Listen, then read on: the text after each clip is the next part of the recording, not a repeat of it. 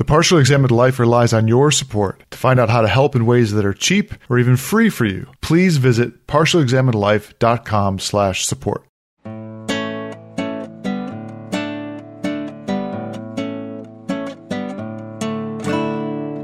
Hey, you're listening to the Partially Examined Life, episode 204, part 2, talking about the Bhagavad Gita. So we've kind of hinted at, we've walked around a little bit of this interesting aspect of this that I did not expect, the sort of beyond good and evil aspect. That, you know, you have something like that in Buddhism in that you are escaping, you know, the cycle of rebirths and things, but it, part of what seems to go with that, the move toward atheism away from a traditional morality maybe, is that I think that the fact that Schopenhauer took that up so literally is maybe what one of the things that made Nietzsche come up with this, this idea of beyond good and evil. But you have in this text, you still have a very strong, there's positive karma and there's negative karma.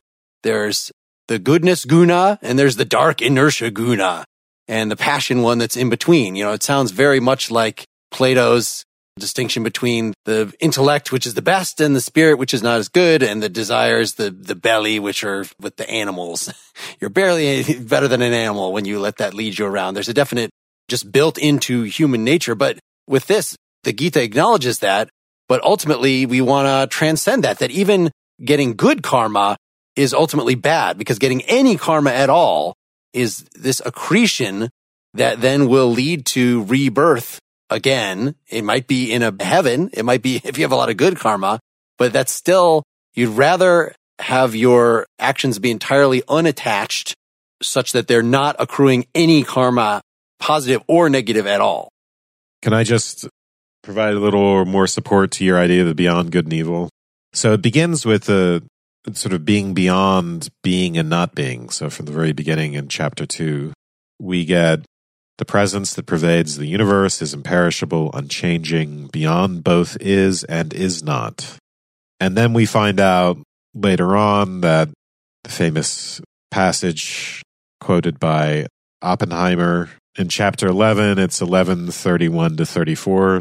I am death, shatterer of worlds, annihilating all things. With or without you, these warriors and their facing armies will die.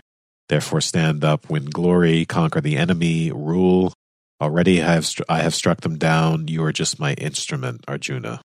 It's a really interesting just war philosophy, right? Well, don't worry that you've like if you to, about killing them because I've already killed not only them but everyone there are within the epic, there is sort of this mapping to a more conventional sort of just war theory where the leader of the good guys begins whittling down his demands for the restored half of the kingdom until he's asking for only five villages and they're still turned down and then they go to war. And there is, I think, even within the tension between the verses that you cited, between this cosmic sense of Krishna's role as this fundamental concept that will take all things in. And then this very earthly exhortation to win glory, which seems in almost direct contravention of nearly everything else that's inside the Gita, where the whole point is not to win glory. He shouldn't care about the glory. His point is to become removed from the fruit of the war that he is about to fight. So I think that that's really interesting, even amidst the most celestial moment there's a very manifest implication and exhortation. Yeah. So at, at times he, he does emphasize how he's positive and negative, but he also, like chapters seven and eight, I, I saw a definite teleology there where he is identifying himself as the excellence in each thing. So if you are acting according to your nature, you are finding the piece of Krishna in yourself. So everything is Krishna, but some things are more Krishna than others. Let's put, put, it that way. well, yeah, I mean, in, in chapter seven, right, he has these different levels of people. You know, says the lowest of men, deluded sinners, fail to take refuge in me. Their knowledge is ruined by Maya, their nature dynamic. Four types of virtuous men worship me, the tormented, the knowledge seeker, the wealth seeker, and the wise. Of these, the wise one excels, being ever disciplined in yoga and of singular devotion. for I'm exceedingly dear to the wise, and he is in me. All these men are indeed noble, but I regard the wise to be my very self. For he is self disciplined in yoga, he is established in me alone in his highest way.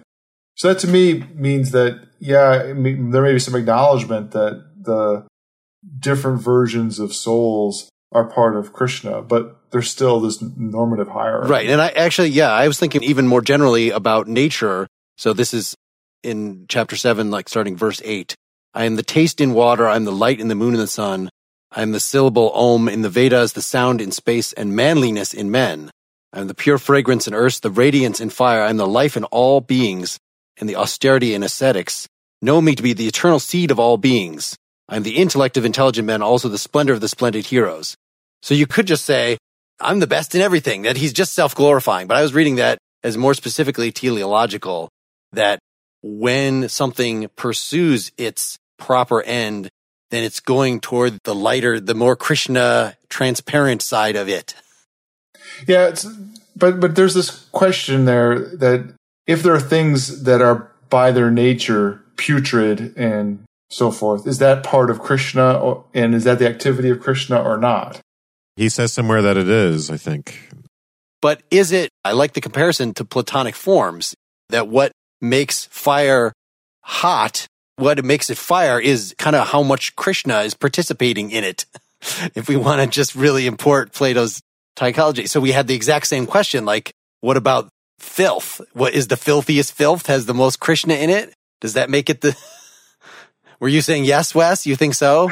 well, he's the most, so he's an interesting form because he's the most general of all forms and not even good, not the form of good or the good of the form of being, but the form of something that transcends all that. And yeah, I, you think of Spinoza here, it's a single universal substance with a bunch of different attributes that somehow show up in the world. So when they do show up, it is in virtue of this unitary being that they have the qualities that they have. But in being transcendent, it's not true to say that those distinctions of being the filthiest filth or the bestest best, right?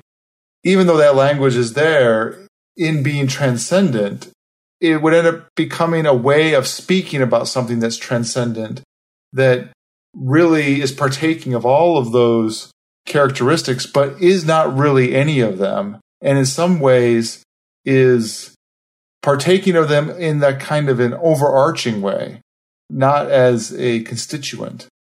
Yeah, the closest you come to, to making sense of this is just right after that in verse 12.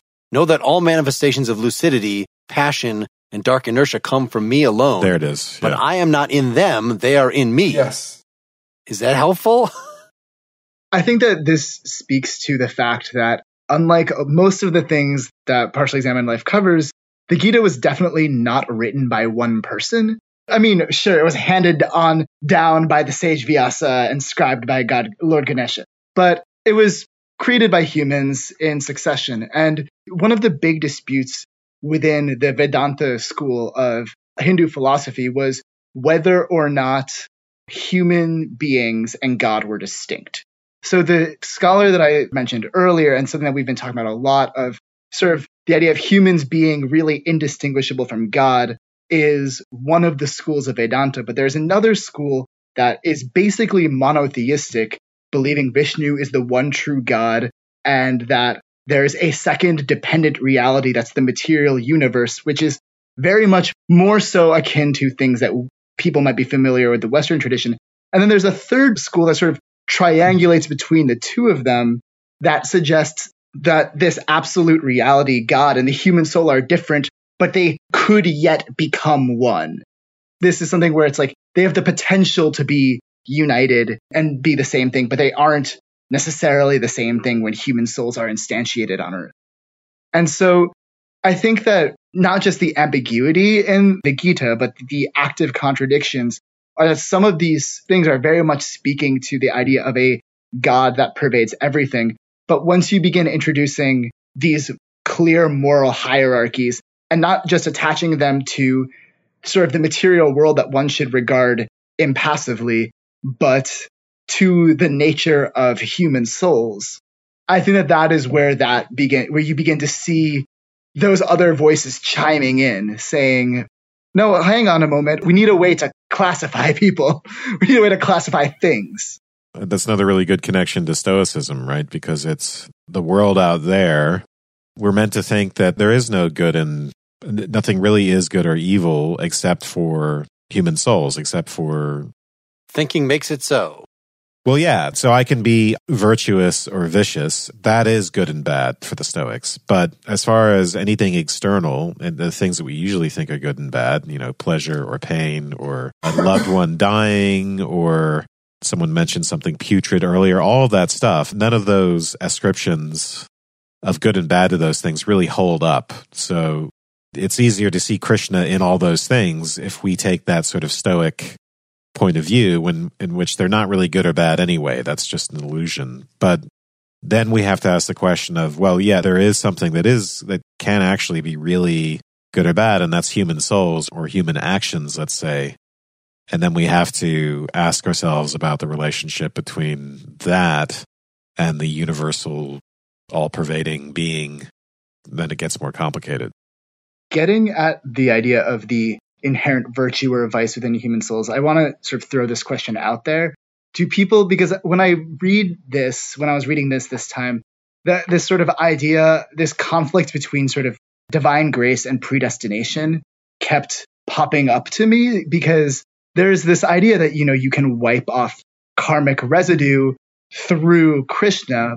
And that's a really cool game changer that, you know, you don't have to renounce in order to do this. But who is this really open to. Because if there's all of these tamasic, inert people who Krishna keeps throwing into ever more demonic lots in life, is his grace accessible to them? It feels to me a lot like this a Protestant idea of predestination with the divine will being demonstrated on earth as to who will attain salvation or not.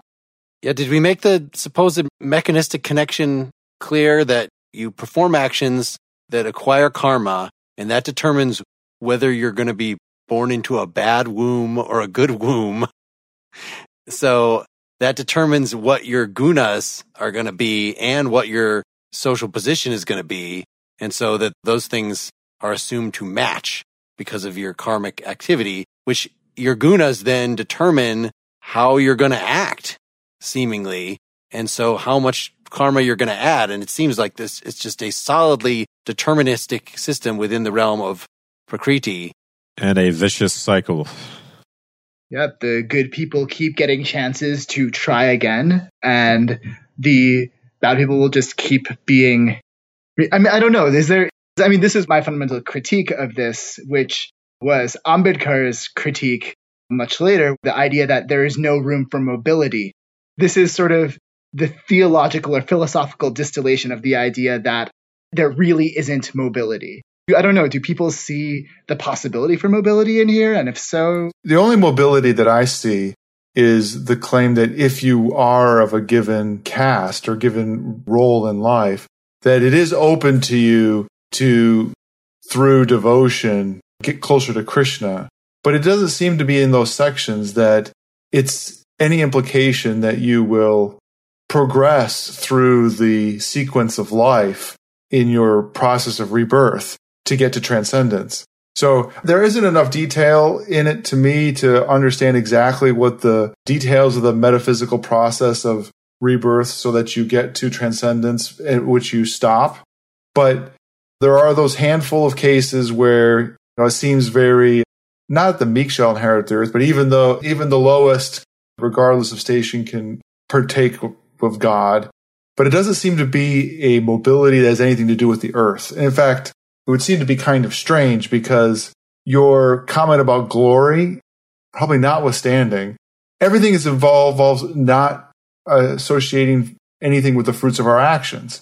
So there's this lack of focus on how much better the life of Brahmins and a warrior class are going to be than the Sudra, right? they just sort of ignore it, right? It's like you're just the thing you do is fulfill your duty, but it's clear that there are sort of grave implications in your life on earth regarding that.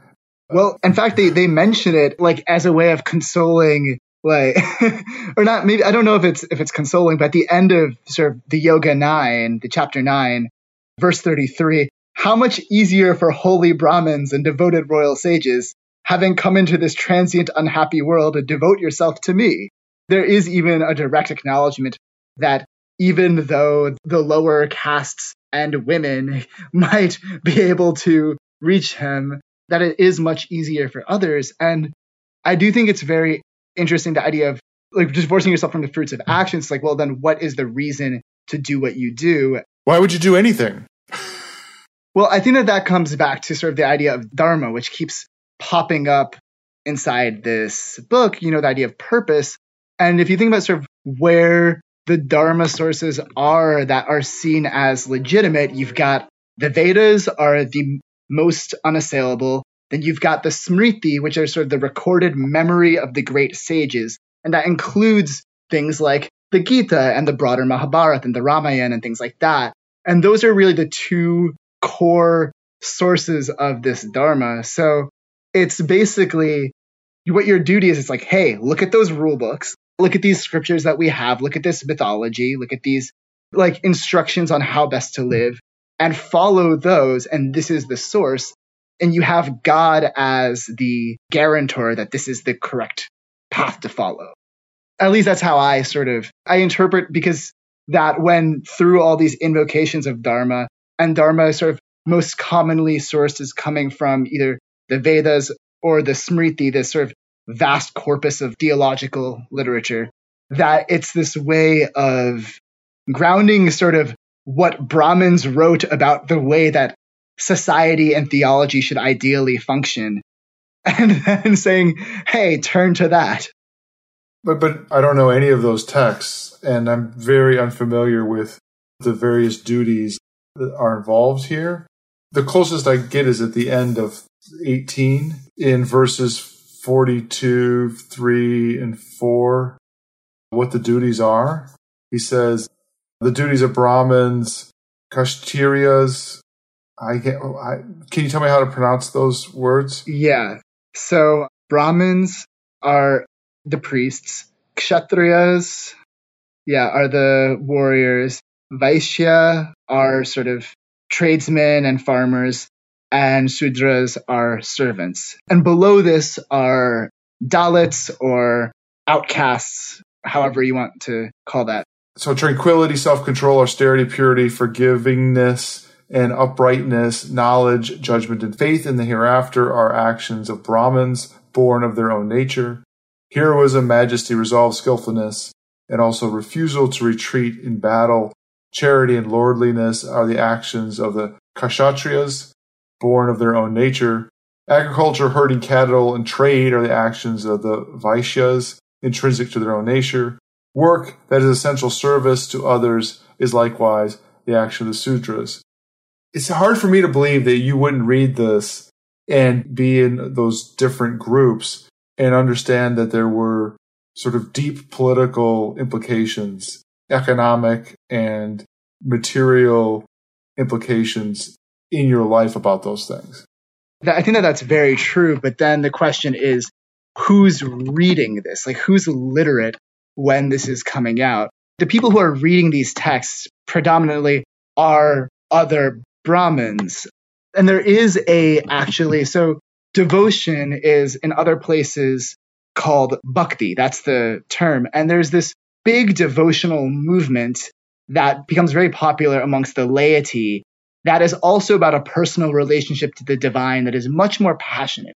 That's about the divine, sort of Krishna's childhood as a cowherd and about his friends who are the who are the female cowherds and his family and his sort of basically his lower class roots. And that's based on a very, on a much more sensual, much less sort of intellectual relationship with God. Those sorts of stories were the Hinduism that was very popular and the one that most people in India would have thought about and how they would have related to Krishna. The Krishna of the Gita was a Krishna that philosophers would write about and that Brahmins might debate about, but it wasn't necessarily being read to the masses in services. It doesn't quite have that same bent to it. So a wouldn't be reading this along and say, WTF, what the heck are you talking about? exactly. I mean, the Shudra would be looking at it and thinking, oh, hey, well, the most beloved of Krishna are his family and his friends, who he is a mischief, like mischief making, almost trickster figure in the forest, and who's also incredibly compassionate and things like that. And they would have, that is the thing that people were more drawn to because it's more emotionally satisfying and it's empowering in a way that I think the Gita wasn't for those people. So, so at the, at the beginning, Wes was describing this dynamic of why you wouldn't just go into higher and higher heavens because as you get pleasures, then the pleasures sour, they lead to anger, they lead to you always wanting more, basically acting poorly so that would pitch yourself down karmically. And I'm just wondering if there to be some similar kind, you know, he, he definitely talks like, I'll cast these people down. They'll be the lowest of the low. There doesn't seem like a lot of room for springing back up there. But in the, those descriptions that, that Dylan just read of the duties of all of the various classes are, well, if you are a, in the servant class, you're doing socially necessary work. And in fact, your time, right? Idle hands cannot become the devil's plaything. So like this is specifically recommending a kind of, of yoga where you are active in the world and doing your duty and sacrificing it to God as you do it. And that is holiness and is a direct line to realizing your oneness with Krishna. So it would seem in that sense, it's actually easier for people who have to work all the time to do that. That the, the higher on the social ladder you go, the more temptations there are, the more free time your mind can spin out and get into trouble. The lack of agency frees you. yeah. Because if the whole point is to realize that you're not an agent, then not being treated as an agent would really make you realize you're not an agent. Natural slaves who understand their slavery is revealing to themselves their true nature. Yeah, it's like a weird variation on this Hegel's master slave relationship of, of yes. Well, also Epictetus and the whole like idea of the mentality of the slave, what you have control over and what you don't. Definitely when you're so concerned with what matters is my reaction to things. Like it's very self focused in a way that the Atman, actually, the Hindu self, is not associated with these emotional reactions. So being so concerned the way that the Stoic is in, am I freaking out about this? Even though, yeah, they, the, the Hindu here is recommending equanimity as well. Like you end up having the same sorts of resisting desire and going with the flow, acting according to your nature. But the way that you think about yourself when you're doing that does not seem at all the same. Uh, yeah, I think that there's, I mean, there's the clear sort of cosmetic similarities. And I think that the obstacle to equanimity for both is false perception. But in, and the Gita is the false perception that these things even exist. Whereas for Epictetus, it's more the false perception of the baggage that we've attached to certain concepts. And they're like you know the the lack of generality with which we view them. Any other thoughts related to the stoicism thing? I guess it just seems to me a, a big difference. Well maybe epictetus does this too right? Epictetus is recommending his stoic philosophy as a teaching to others in order to deal with their situation but it seems to be one thing to be a slave and dealing with your circumstance stoically and being told by your owner that you ought to deal with your situation stoically. Those are two different things, right? Completely different things. Yeah, agency seems to be present in Epictetus in a way that is not in the Gita.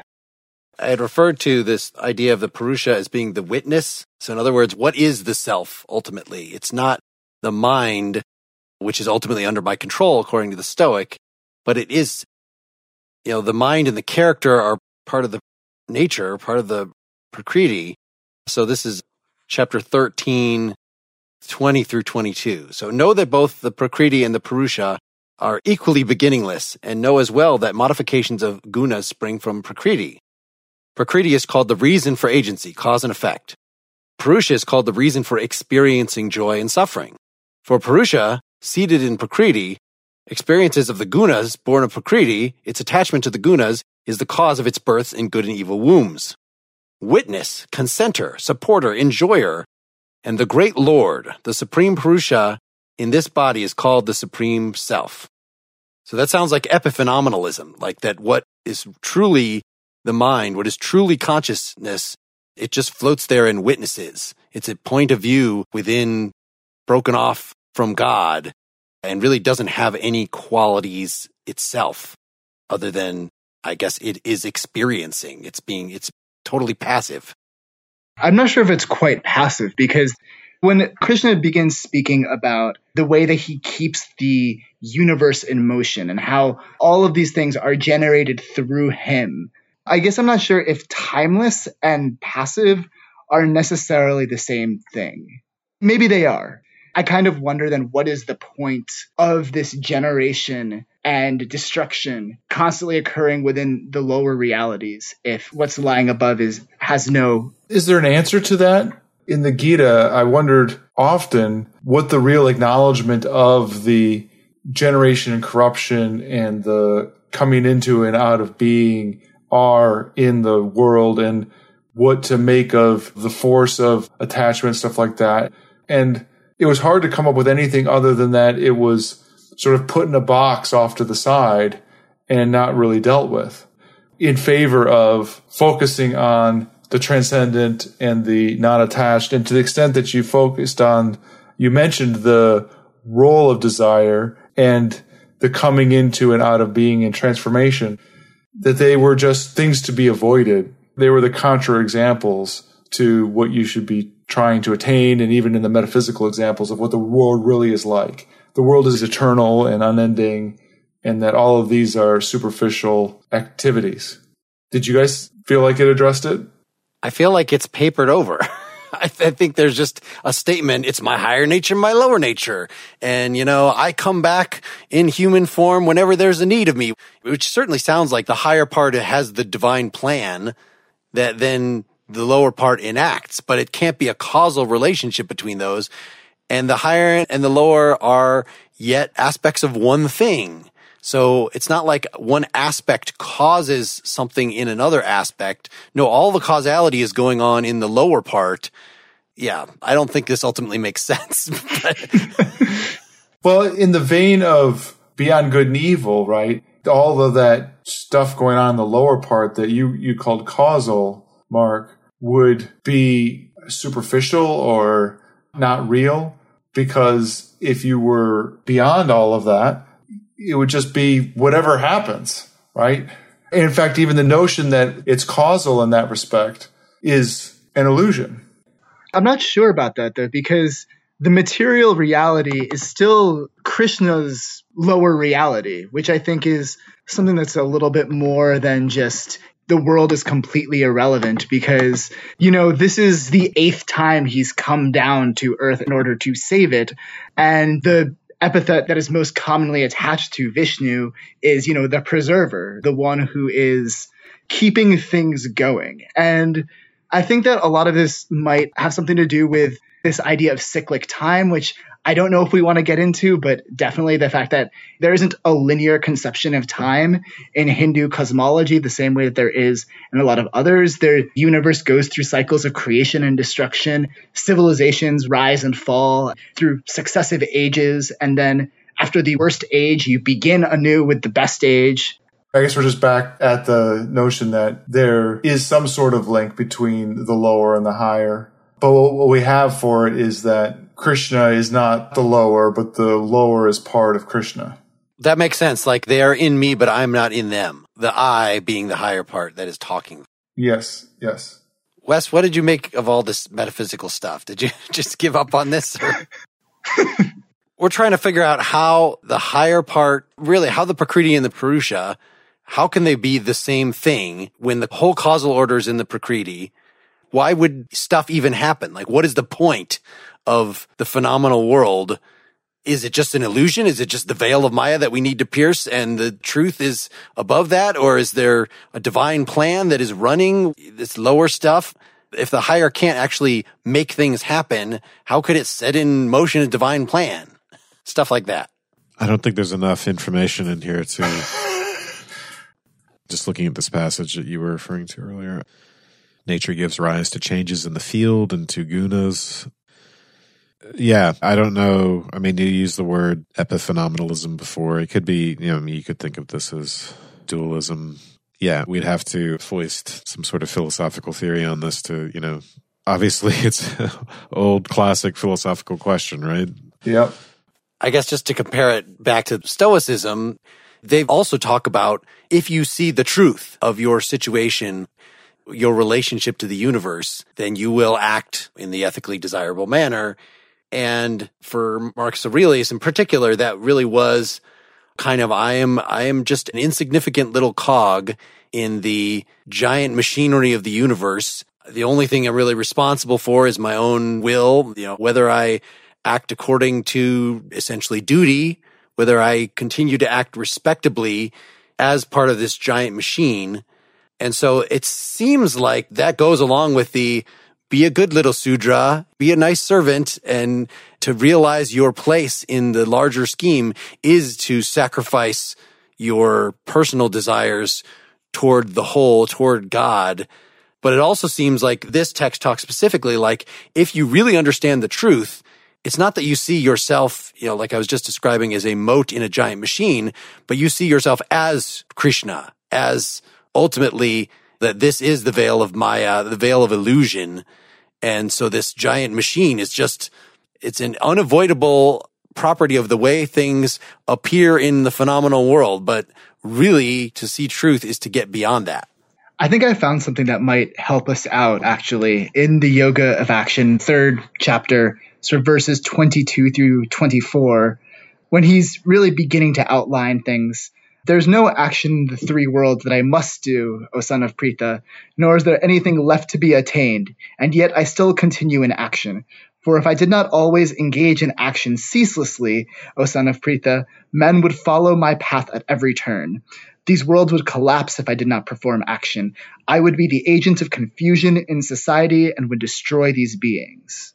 And I think that that hints at something we talked about very much earlier, which was the idea that even if you're doing nothing, even if you're just sitting there, you're still acting. Things are still going on. And I think that maybe there's an analogous way to think about the way in which Krishna is operating in the world. Like if Krishna was to be completely inert and passive and do nothing, then that would still be a form of action. It would just be a really undesirable form of action. So Krishna acts ceaselessly in order to maintain the Dharma and to maintain the structure of the world as is appropriate. At least in his appearance as Vishnu, which, I mean, we've been talking about Vishnu as kind of being the highest, but like, isn't Vishnu itself? In other words, Krishna is an avatar of Vishnu, but isn't Vishnu in turn an avatar of this ultimately undescribable, unnameable because it is the whole? The supreme Purusha is not Vishnu. Vishnu has a nature which is to preserve, which is to act and to preserve the world, which is what you described. Well, I think that part of what the Gita is trying to do, especially, is ground Krishna as the supreme capital G God. I think that people who are familiar with Hinduism might be familiar with the idea of the Trimurti, like Brahma the creator, Vishnu the preserver, Shiva the destroyer. But I think that this text is a text which is really trying to ground Krishna as being the highest in a way that it's, you know, it's a personal God, but sort of understood in a more intellectual way than the future sort of passionate bhakti movements are going to do. And sort of trying to bridge that gap between maybe people's desires for a personal God and these abstract Upanishadic monist ideas of absolute reality. That's even when they begin to say, you know, you can devote yourself to absolute reality or you can devote yourself to me, but they're both the same thing and devoting yourself to me is easier. So before we wrap this up, it seems like we need to touch on the divine manifestation and read the quote from that. It's Yoga and the Vision of the Cosmic Form. This is number 11. So around page 108 is where that starts in our version. O son of Pritha, O Arjuna, behold my forms by the hundreds and by thousands, manifold divine, of diverse colors and shapes. Behold the sun gods, the gods of light, the storm god, you know, so he's saying, I'm all this stuff. Behold here today the entire universe together with animate and inanimate things, and whatever else you desire to see as they stand as one in my body. But you cannot see me with your own mortal eyes. I will give you divine eye. With that divine eye, behold my divine yoga. The jump is for the first time in like 100 pages, and Sanjaya said, So Sanjaya has been relating all this to the blind king, but this is the first time where Sanjaya is no longer giving a dialogue, but he's describing the thing. And what's goofy about this is he gives this description that we'll give in a second of what the God unveiled looks like. And then the God at the end of that says, only you can see me like this because you are so awesome. But wait, it's Sanjaya who's spying on them. so Sanjaya is not. anyway, that seemed just a needless thing to throw in just to cause trouble. like the one thing that Sanjaya should not have been able to simply overhear or oversee because it's this amazing form that is accessible only to somebody as advanced as Arjuna is the only thing actually described by Sanjaya. So the divine sight that Krishna gives Arjuna is something that Sanjaya already possesses. It's the reason why he can narrate this whole thing from the palace, why he can describe everything that's going on to the blind king, because he is the all sighted. So that is the explanation. I don't know why they felt the need to introduce his name in at that point in time. I do think it detracts from the momentum at a particularly climactic point, but there you have it. He has a superpower. He does. Well, because I have to describe Arjuna as having his hair standing up on end when when he's beholding this. So yeah, well, top of page 109, what does he actually look like? He revealed the son of Pritha, that is Arjuna, his highest sovereign form, of countless mouths and eyes, and many wondrous visions, and many divine ornaments, with many divine weapons raised, wearing celestial garlands and garments anointed with celestial perfume, comprised of every wonder, radiant, infinite, with faces in all directions. If a thousand suns were to shine forth in the sky all at once, the resulting splendor may be like the brilliance of that great spirit. There, the son of Pandu saw the entire universe with its multiple divisions as united as one with the body of the god of the gods. There you go. And then he describes more about seeing serpents and the crown, mace, and disc. You know, it goes on for more time here. I mean, it kind of reminds me a bit of Dante and Paradiso when Dante's staring at God and completely unable to comprehend sure. what he's seeing and seeing like, oh, I see these three circles in one circle, and how do I make sense of this? So I think that there's definitely the human confusion of trying to comprehend and witness the divine directly. Mm-hmm. I think is pretty universal. Yeah. And so Arjuna goes mad and is locked up for the rest of the story. No, in the end, he says that he's all knowing and he's good with this and send me into battle.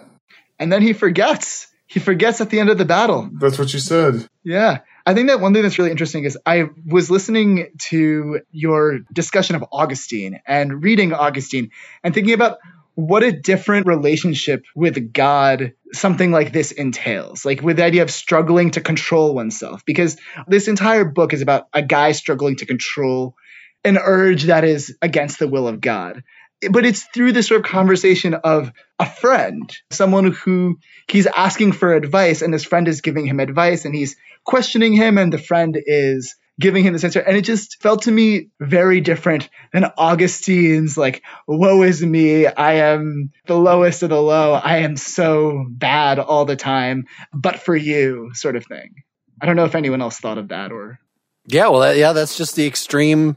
Uh, maybe we'll get around to reading William James' Varieties of Religious Experience, which would be entirely apropos here, but just that, yeah, ultimately God is everything for Augustine or something, but it's really important that you don't then get to say, just because I have the divine spark in me or something like that, that I am God, you know, they're the hierarchy of the parts is taken more literally. I mean, it's in here.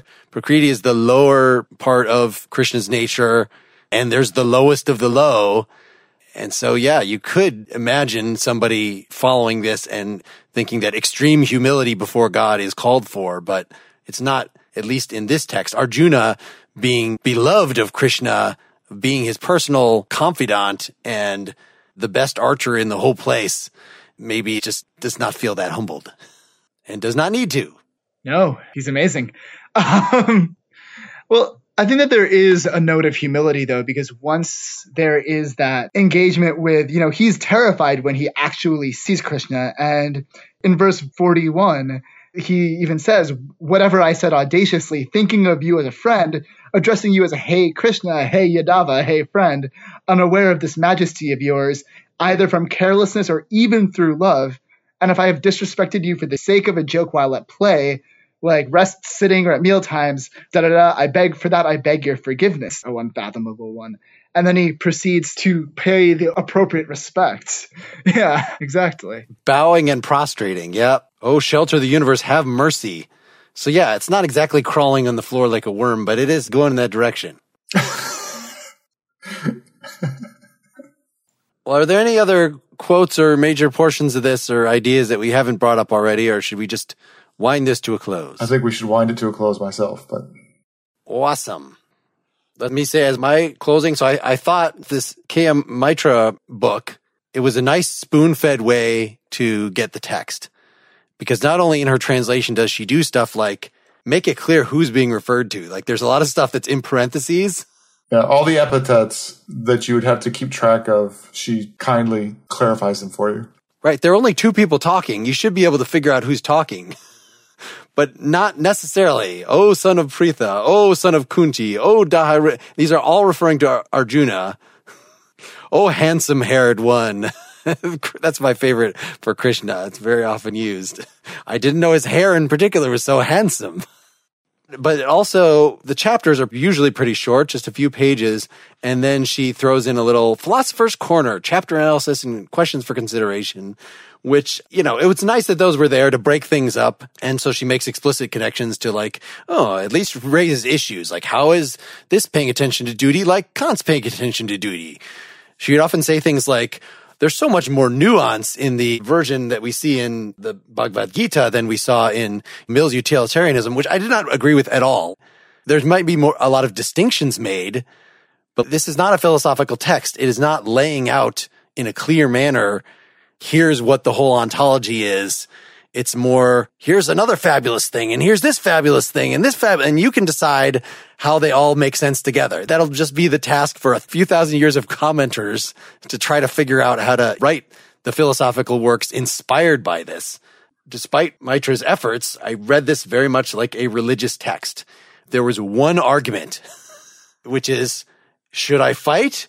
Yes, you should fight because killing somebody doesn't really kill anything about them that's important because you're really your Atman, you're not your body, because it's your duty according to your caste, because it's destined anyway, because of determinism. And I find all those three reasons for why you should fight terrible reasons. so there's there's one total argument in this book, and it's a in my my sights a bad argument. And then in terms of the details fleshing out, it's just here's more doctrine, more doctrine, more doctrine. It's interesting. And you could do comparison religion with it, compare it with what the worldview here is with that of Stoicism and things. But there's a reason we're not going three and a half hours here. There's not that much philosophical meat that I was able to chew on. Well, the more charitable version of the overall argument is assume there are other, there are good pragmatic reasons to fight outside of the frame of this. But then someone says, well, look, scripture says this and I, I've had this sudden conversion and I want to lay down my arms right here and I don't want to fight. And then the whole point of this is to argue that action and whatever religious comportment one is supposed to have to the world are not in fact incompatible and that they are related in certain important ways.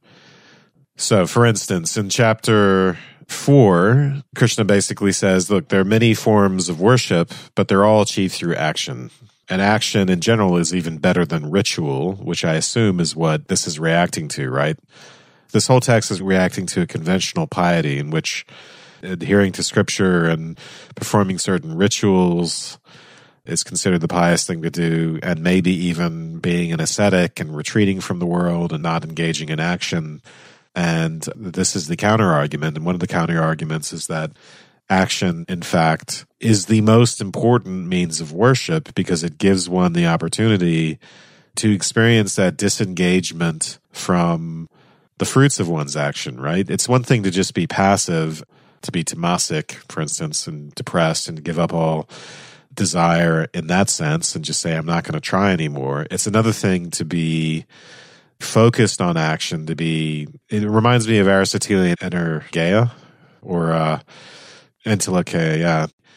Something being at work, being itself where you're focused on action, divorced from the results that are simply going to satisfy you in some way or another, because that is the way to be connected to this higher thing, not withdrawing, not refraining from action, but acting and then having a certain comportment towards what one is doing. So then action becomes this essential thing. And that's the argument of the text. It's not that, oh, you have to kill all these people even though it would be dumb because it's fated and all that. It's just, let's assume you have good reasons to kill these people. And then here's why religion says, oh no, you can't do that. You have to just withdraw from life. Yeah, but my experience of reading it is it, it did feel very much like an ancient sacred text. Just the structure of it and the, let's call it the rhetoric of it. I did like having the edition that we read by Maitra. I thought it was helpful both in terms of the intro and in terms of the the way she translated it. One of the signs of the success of it is that for me, I enjoyed the discussion we had about it because I thought there's a lot of interesting tensions there that even if they don't get completely sorted out in the text, I felt like they were rich. There are a number of themes through there. Like I said at the beginning, I wonder if how much of it is sort of my Western philosophical glasses that I inevitably end up reading just because of my background. Lots of things that reminded me of themes that I've read before with slightly different takes on them. So, Shaan, what do you think? If we were going to do more Indian philosophy, would it be something from the Upanishads to get? Uh, there's definitely room for a philosophical take on what is it that you know we are all Brahman, and how do we make sense of that? That we are all one. I didn't really see that grappled with in a serious way here, other than just insisting we are, we are, and here are the different aspects of Krishna. But would that be one of the kind of things in the Upanishads that would take up that explicitly?